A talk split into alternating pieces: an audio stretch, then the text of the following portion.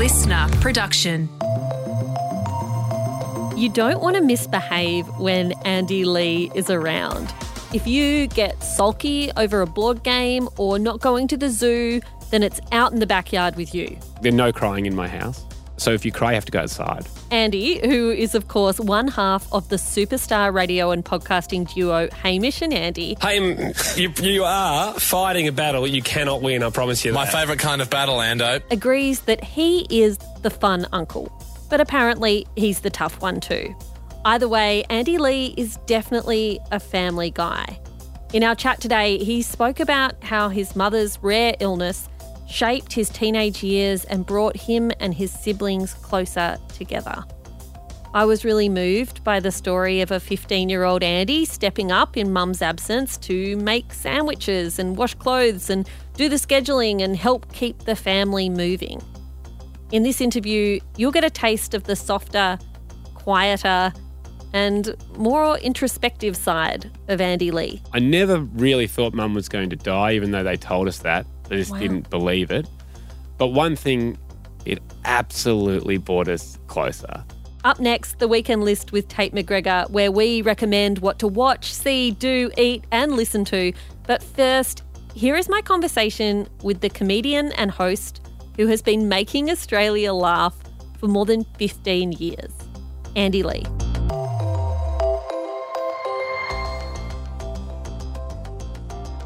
So, Andy, we've only met a couple of times, but hmm. having grown up listening to you and then through much of my adult life doing the same, I feel like I know you. and I know You're that. painting it like you're heaps younger than me. Are you heaps younger than me? Probably not. Almost certainly not. But when people say to me, "Oh, I grew up listening to But you," I feel like I was growing up through my 20s, right? Yeah, it's It's not like I was fully formed. yeah, that's true. Don't think I'm still fully formed. when. I was think, yeah, I think we're all a bit that way. I always think when, when someone says I grew up listening to you, I always think that you know you were They're ten, 12. I was not. yeah, and That you were huddled around the wireless with your family. and Dad says, "Yes, you can put it on." Yeah, just for 10 minutes because Yes. we don't want to wear down the generator. um, you're a sensible guy. That's Mm. something I know. And that's something I like because I myself am a very sensible person. Mm-hmm. I need to know were you always sensible? Were you a sensible small child? Yes, I've always been sensible and always had a strong conscience. My dad used to say that whenever I did anything wrong, they'd find out by 10 p.m. because I could never sleep. so if they just hear a knock on the door at 9:30, you know, it's like I've got to tell you something. Yeah. I did this. I'm sorry. I don't know why that was so strong, but um, yeah. So I was always pretty sensible. Are they? I broke many bones. I was See, that's not sensible. not sensible. I'm very keen to try things. So my risk appetite was huge, but um, I was ordered. So there's a bit of both in there somewhere. Yeah, okay. So it wasn't a sensibility born of caution. No, I was. I actually did not have any caution. caution to the wind. And Mum one day said to me after she was she she didn't particularly like Gap Year. She liked the content, but didn't like what Hamish and I were doing on our travel Sure. shows, particularly the things that were particular that were dangerous. And she said to me one day, "I thought you would always do something like this, considering how you acted when you were growing up. Like if." There was a log going across a creek, and we're on, a, you know, camping as a family. My brother would go, let's see if we can get across. You go first. And I go, okay. So I was always the guinea pig for any of those things. Yeah, right. You were the kid that I'm very glad I don't have. Like that child that just runs towards traffic and you're like, mate, Yeah. not cool. Yeah, exactly. Mum would pack three sets of clothes for any day trip that I went on. So that's kind of the the the hijinks I'd get up to. You're right. So you were you're the middle child, am I right? Older brother, younger sister. Mhm. Were you better at being a older brother or a younger brother? Much better at younger brother. Yeah, okay. Yeah. Unfortunately for my sister, you know, she uh, the only times I used to play with her is if my older brother was unavailable. Oh no. exactly. So, you know, I'd obviously check in with his PA to see whether there was available times. uh, and then, yeah, then my sister was was the was the backup, which was she was great and fun. But in in, in our later years, my older brother was actually closer with my my little sister than and you were just left than out. I was, and I was kind of in the middle. Yeah. Yeah. I wouldn't say left out, but um, they had a closer bond. They're actually probably more alike. They're far more emotional and far they're far nicer people than I Oh, have, to be honest. Yeah.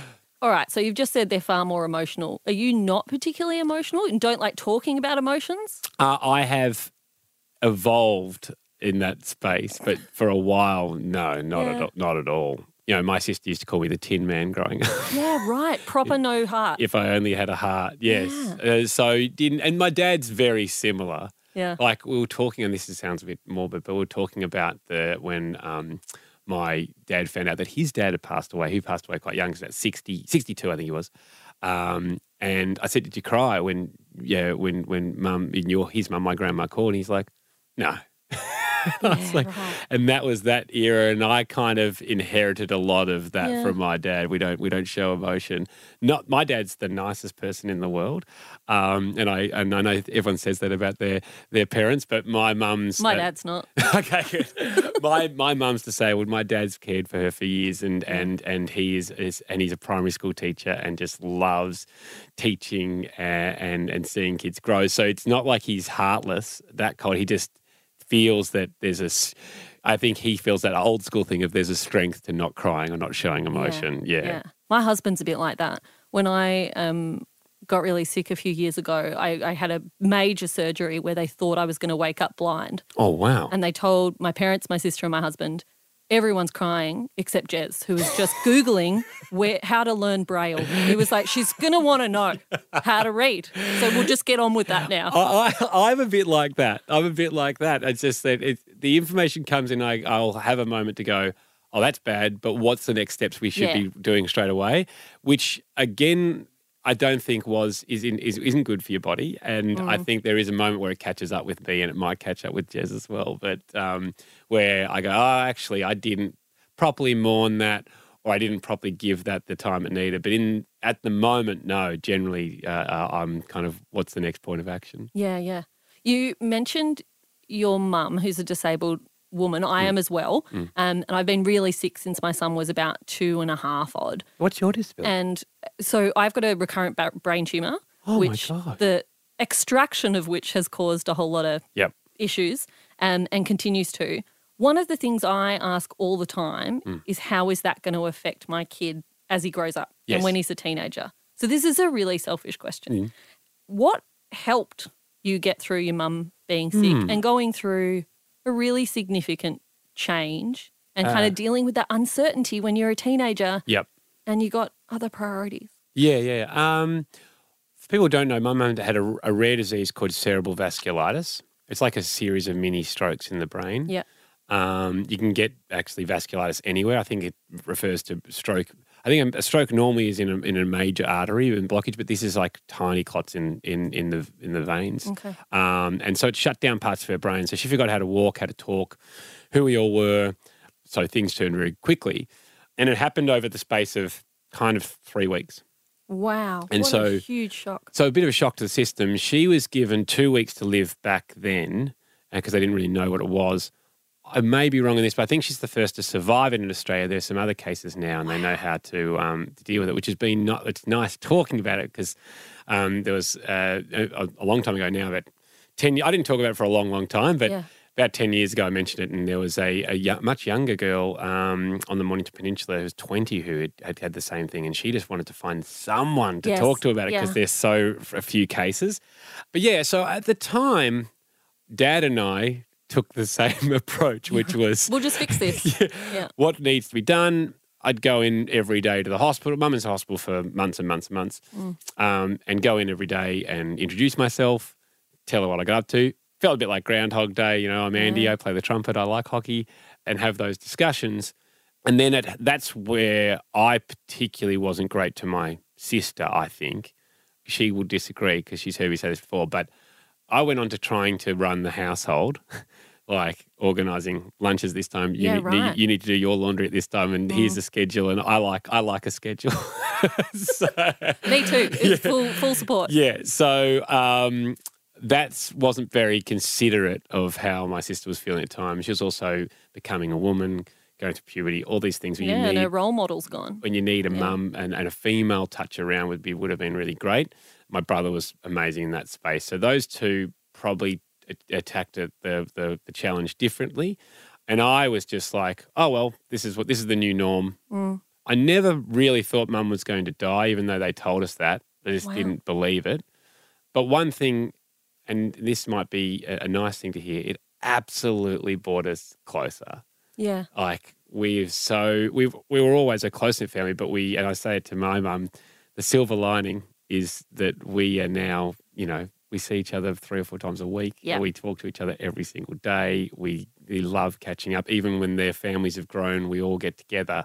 And yeah, that adversity, I think only that the closest only happened because of that adversity Yeah. and, and and taking on those challenges. So after about three months, she just snapped out of it. Wow. Um, Wow. she yeah. What so a journey, not just for her, but for the all of you around her. yeah, it was very strange. She obviously had to have physiotherapy and, and occupational therapy and speech therapy and things again to to kind of get move, moving again. But came back into a household that was now self sufficient, was now running itself, didn't Yeah. need, and that was a real shock to her system. So she ended up actually moving back out, which was the only time I was angry at the Mm, situation because I was like, "We've gone through all this, and you don't even want to be here." Very selfish, very selfish situation too. Yeah. Uh, from my part, to be to be yelling at someone that's gone through that pretty bad. you You'd be know. questioning what your like what your role is. Like, what's my contribution? Mum was they've- doing that for a while, Yeah. um, and then yeah, uh, so she went back into a rehabilitation centre for a bit, and then and then and then came back and moved back in with us all, and and that was so yeah, it was it was a it's certainly an odd period. I haven't I don't Yeah. really revisit. We don't really talk about it much as a family. We probably should, but um, So tell me about you at school. I know you were captain of about seven things when you were at high school. What what do you think kind of drove that high achievement? Like was it were you competitive? Um, were you just enthusiastic? Were you I'm- popular, ambitious? Uh, I would say uh, enthusiastic, definitely. Competitive, kind of in, in, in realms. But mainly, I just like trying a lot of different things. I was super into my music, super into sport. Never had a spare lunchtime because it was all those extracurricular things going on. And that's it's not that I had any great leadership. I don't think it was probably more that um, at school, people that are enthusiastic and and are, and are participating a lot of things tend to end up end up having to uh, be the, the heads or captains of those little areas. I Mm. was one of those kids too. I think primary school mother, you know, the most important thing was that you had a go. Yep. Except I had a matching dad who was not into the having a go. He was into the winning. So he's like, there's no point. You're not going to just win. That's, that is your job. So my dad's the the opposite of that. It's uh, he just it's all about having a go, and um, which was brutal when he used to uh, umpire my under twelve cricket games because he'd always give me out because he was so worried about being Oh, accused the of other kids. Yeah, so worried about the me him being accused of being biased towards me. So I remember on the drive home one day, I was like, "That was just not. At, why are you doing this?" Ah, you poor thing. so uh, yeah, he he was all about participation.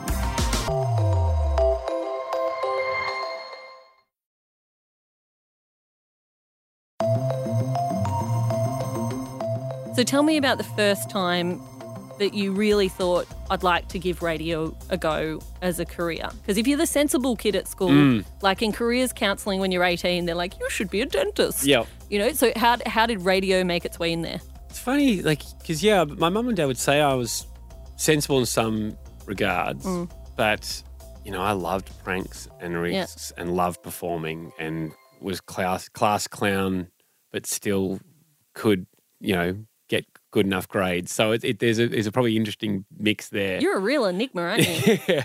To be honest, it was only when I met Hame that I think that this is what we're going to do. yeah. we met at uni and and he and we we're making each other laugh immediately. And then we found when we were in groups, we were making everybody laugh. Mm. And that's where it was kind of, hang on, I think we should be leaning into this more. He was doing commerce science, I was doing commerce arts, so I didn't really have to go to class to pass, and he did. so he took a bit more convincing to to do it. Um, but yeah, I'm, I'm glad that uh, we, we we tried our hand. Now you've worked together for years and years now. Mm. What do you think's the most essential ingredient to being part of a successful duo? Not necessarily for you two specifically, but for any kind of pair of Yep. successful people. My my joke answer is snacks. Make sure you've got. No one can be hangry. Make sure you you put uh, the the right amount of consideration to what you're having for lunch each Yep. day. Yep. Uh, which I do think is still a very good. Not even though it's a joke answer, it's still very important because Hame Yeah, and I. super sensible. Um, look, I, I would say um, um, the the boring answer is just a mutual respect for what either person wants to do, and that's what's unique about I think Hamish and I relationship is unless both of us want to do it, it's it's a no. Yeah, okay. You don't have to opt out. You have to opt in to any idea or any show or any opportunity, which is nice. It, it doesn't. You don't breed any resentment with that. So there might be a big opportunity that one of us wants to do, and if the other one says, "Oh, it's not really for me," it's the end of the conversation. Yeah, right. It's- That's hard though if you're the person who wants in. It's really hard, but it's also you understand the bigger game. I mean, this is 20 mm. years now that we've been doing this and with, you know, almost zero fights because of this feeling of like, well, I respect that. Like why why would I if, if you take a step another step back, why would I want to make you do something? Why would I want to perform and, and something that's meant to be fun and and knowing that you didn't really want to be here?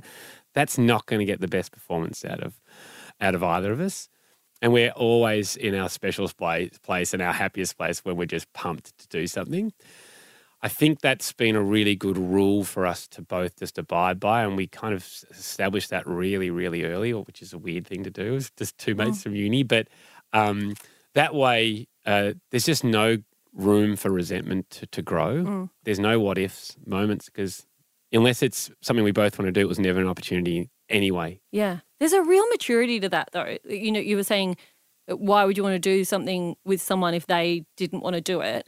That makes perfect logical sense. But the number of times I drag my husband or my sister or someone I spend a lot of time with to something they don't want to do. Yes. Like my husband now is onto his toes to count the number of times I've taken him to a musical. And there is no, des- like zero desire. I'll go with you. I love music. Please. But that's the whole point, right? Hmm. Once we get there, I don't actually have a good time because I know he doesn't want to be there and I hate him for it. Yeah. Um, but I do think it takes a level of insight to go, well, actually, that's not worth it. And I'm, I'm going to give up something that I really, really want to do Hmm. because I know it won't work with this particular person who I care about. Yep. So my awesome producer, Tate, was doing some excellent research on you before this chat. And you are an uncle to two nephews, Hmm. Fred and George. Yes. And another one, Kit.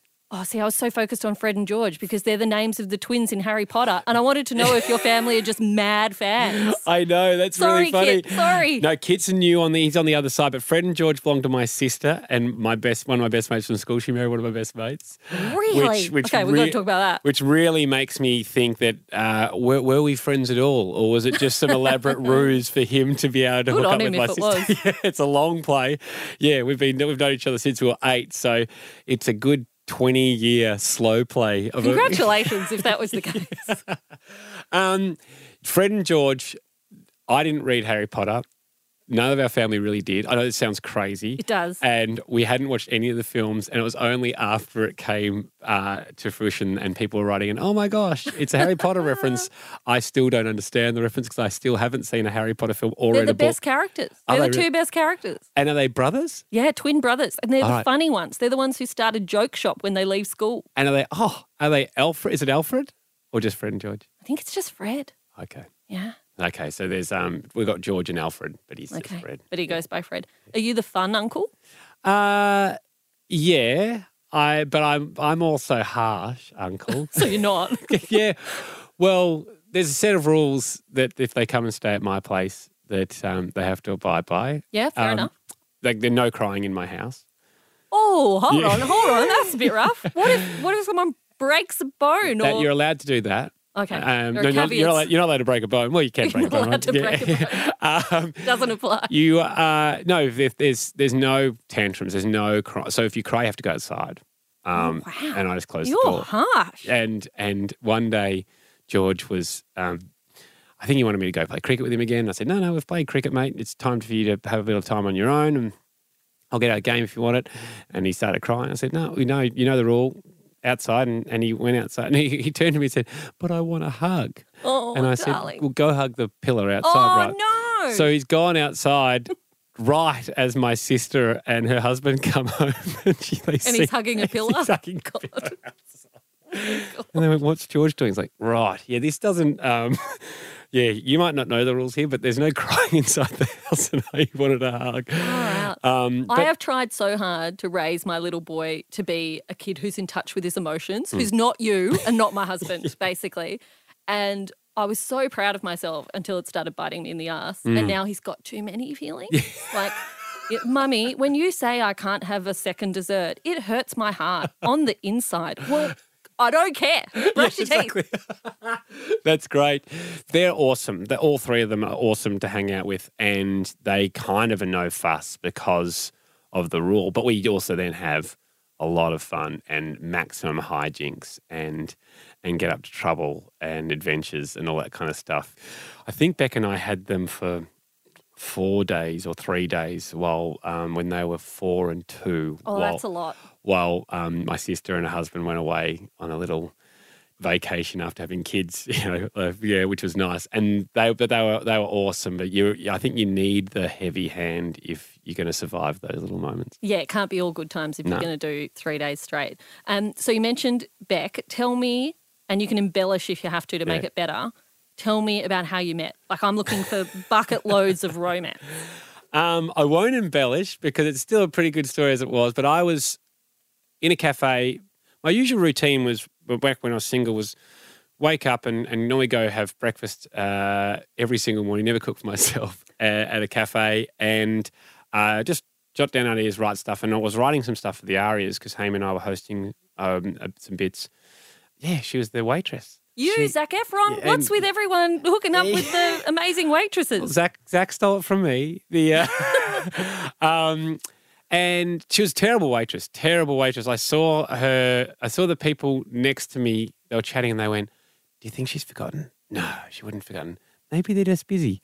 No, no, no. and I turned and I said, "Hey guys, I think she's definitely forgotten. You should ask again, even if doubt." So they called her across, and they said, "How's our meal going?" She's like. Oh, You could see that look on her face, like, oh, my gosh. And she went back. She goes, I'll just check with the kitchen, which is the biggest lie that any waitress Yeah, always says. yeah. Comes back and says, Yeah, this, what was it again? Just so I can check with the kitchen. like, she hasn't even put the order in, guys. Yeah. So I had a laugh with that that couple to the side uh, saying that she mucked that up.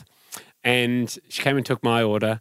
And I just wanted opportunities to chat to her. So, uh, but she it was a busy day, so she never really came back. I ordered a tea as a follow up beverage just so I Uh, could That's get just that I want to sit at this table a bit longer beverage. yeah. Um, and I never ordered tea. So at the end of it, she was pretty busy, but I, I left a note on a napkin. Oh, just, th- that's uh, proper romance. yeah, Well done. And uh, and said something along the lines of, uh, I, I, I bet you have hundreds of boyfriends, and, and if you do, tell them they chose wisely, or or or uh, I can't remember what it was, but if you don't, please contact me. But I'd left my email address, and I was told that that is a terrible thing to have done. That is a bit weird. Feels a bit formal. Mm, it was fan mail at hamishandandy.com. No, Oh, it wasn't. No. I was, I was going for that hook, line, and sinker. No, and so she didn't like that, but but I didn't want my phone number being like if she just had it and I didn't really know what kind of person Yeah, I was, yeah. or, or if she was throwing it to someone else, or or or if that she didn't pick up the napkin at all. I just didn't want my phone number being out there, and I wasn't on Instagram or any of those social media things. So I don't know what the next. Yeah, Part- email's part probably is. your next bet. Yeah. All right, I'll, I'll allow it. I'm really good at planning wedding proposals. Right. Would you like my help? Oh, jeepers. Uh, this is a s- slippery slope for me to go into, but if you've got an idea, lay it on me. I'll email it. Okay. right. Andy, thanks so much for being on the weekend briefing. Cheers. So good to see you.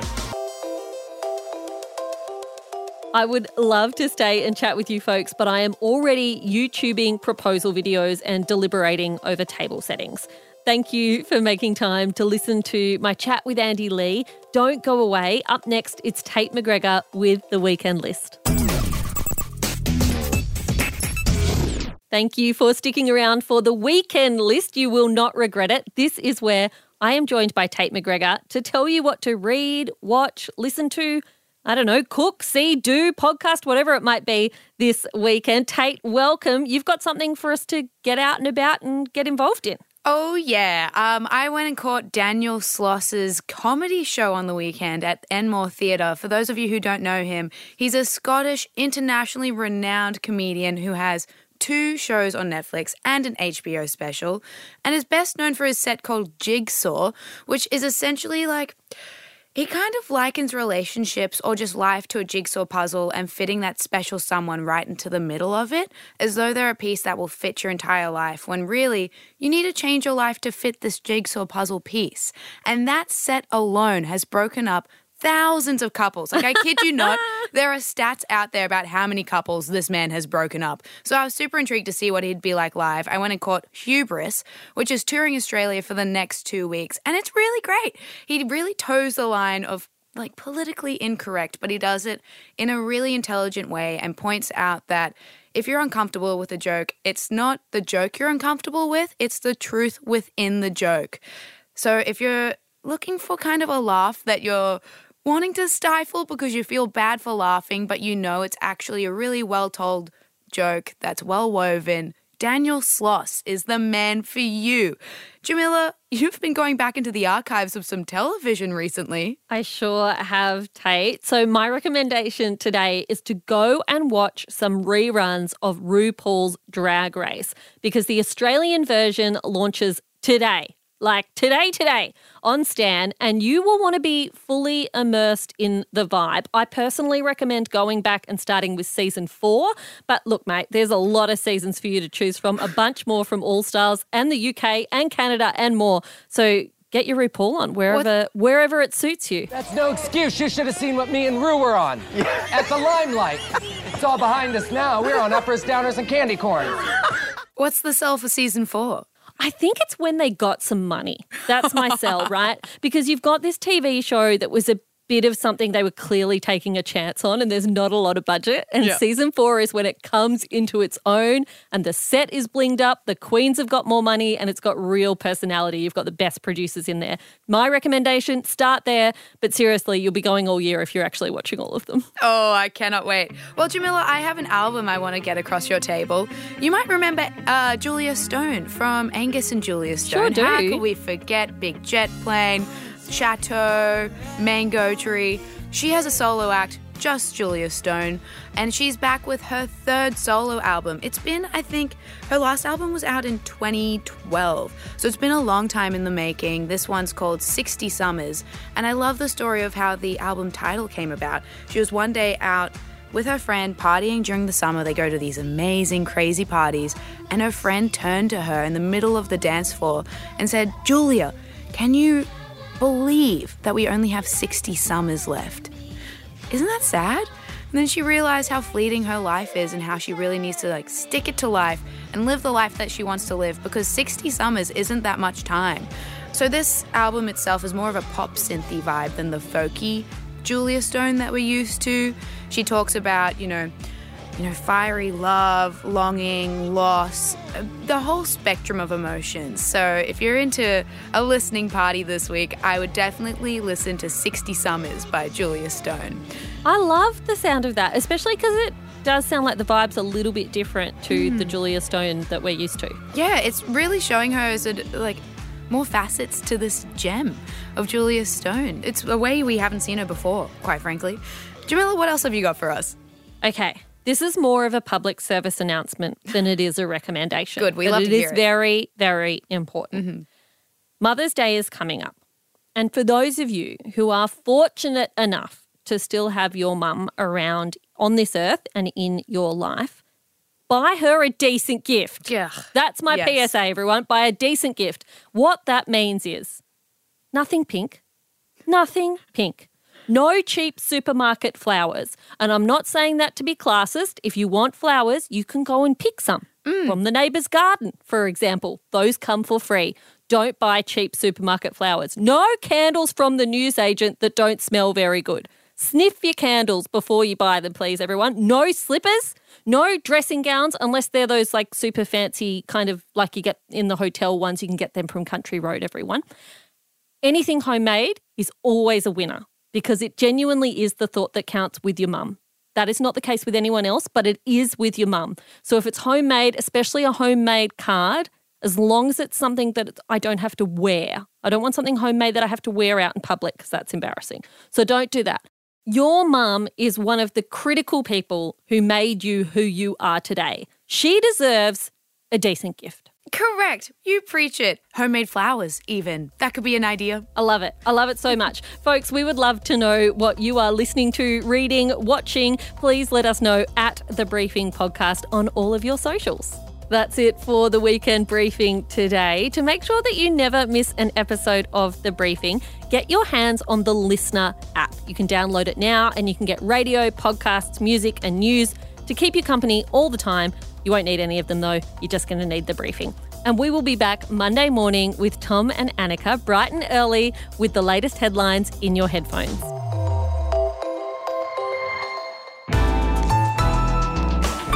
LiSTNR.